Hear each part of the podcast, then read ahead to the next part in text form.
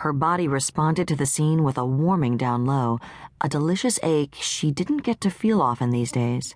Well, except when watching her overly amorous neighbor. To the window seat every time. And it wasn't like in this neighborhood of apartment buildings and condos he was mistaking his view for a private one. At any given moment, scores of people could be watching him get it on with whichever of his latest conquests he'd brought home for the evening. Tonight, she was a beautiful, voluptuous blonde, though something about her perfect hair suggested she lived in the Marina District. She probably had a dog she loved more than her own mother, drove a late model BMW, and worked for a biotech startup, or maybe a downtown investment firm. Ari knew the type. She almost felt sorry for the endless stream of girls Sir Sex-a-Lot, as she liked to call him, invited in and out of his life.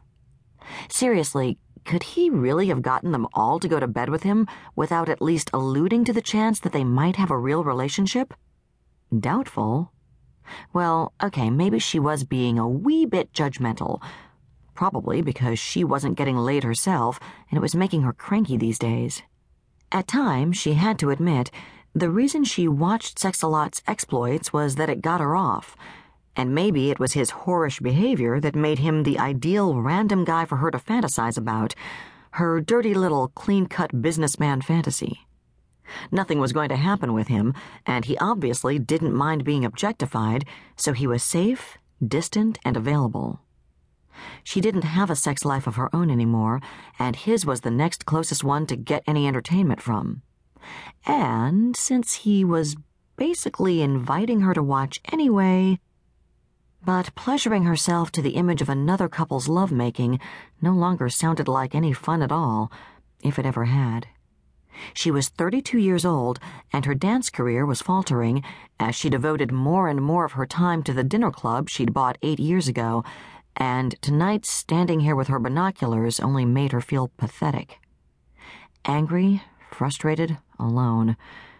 It was as if nothing satisfied her anymore, not even her cheap, reliable thrills.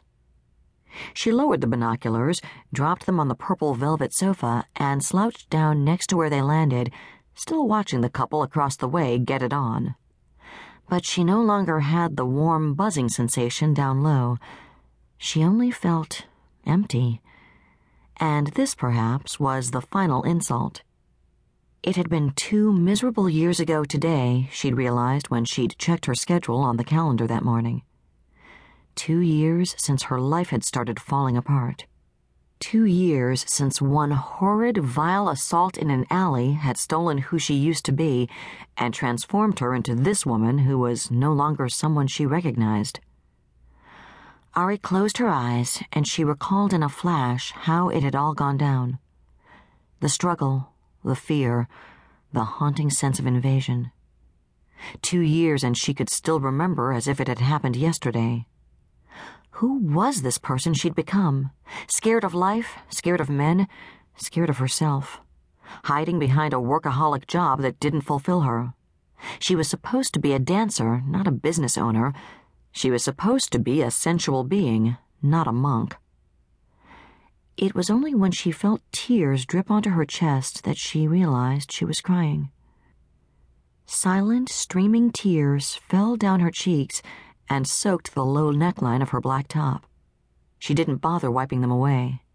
When she thought of the calendar again, a cry escaped her throat, and she doubled over onto the dark red rug her mother had brought from Turkey, letting the racking sobs come out now, the ones that had been threatening to escape for so long she'd forgotten to be on guard against them.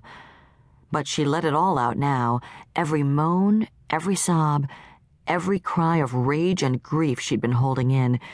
She let it out until there was nothing left, and her tears were merely a trickle. When she pulled herself up off the floor, the couple across the way were no longer in the window, thank God. She could see instead, when she looked out at the fog settling on the cool San Francisco night, a vision of her life without the baggage she carried now, a vision of her life as it was supposed to be, not as it was. She knew, finally, what she needed to do to heal. But first, she had a lot of work to do.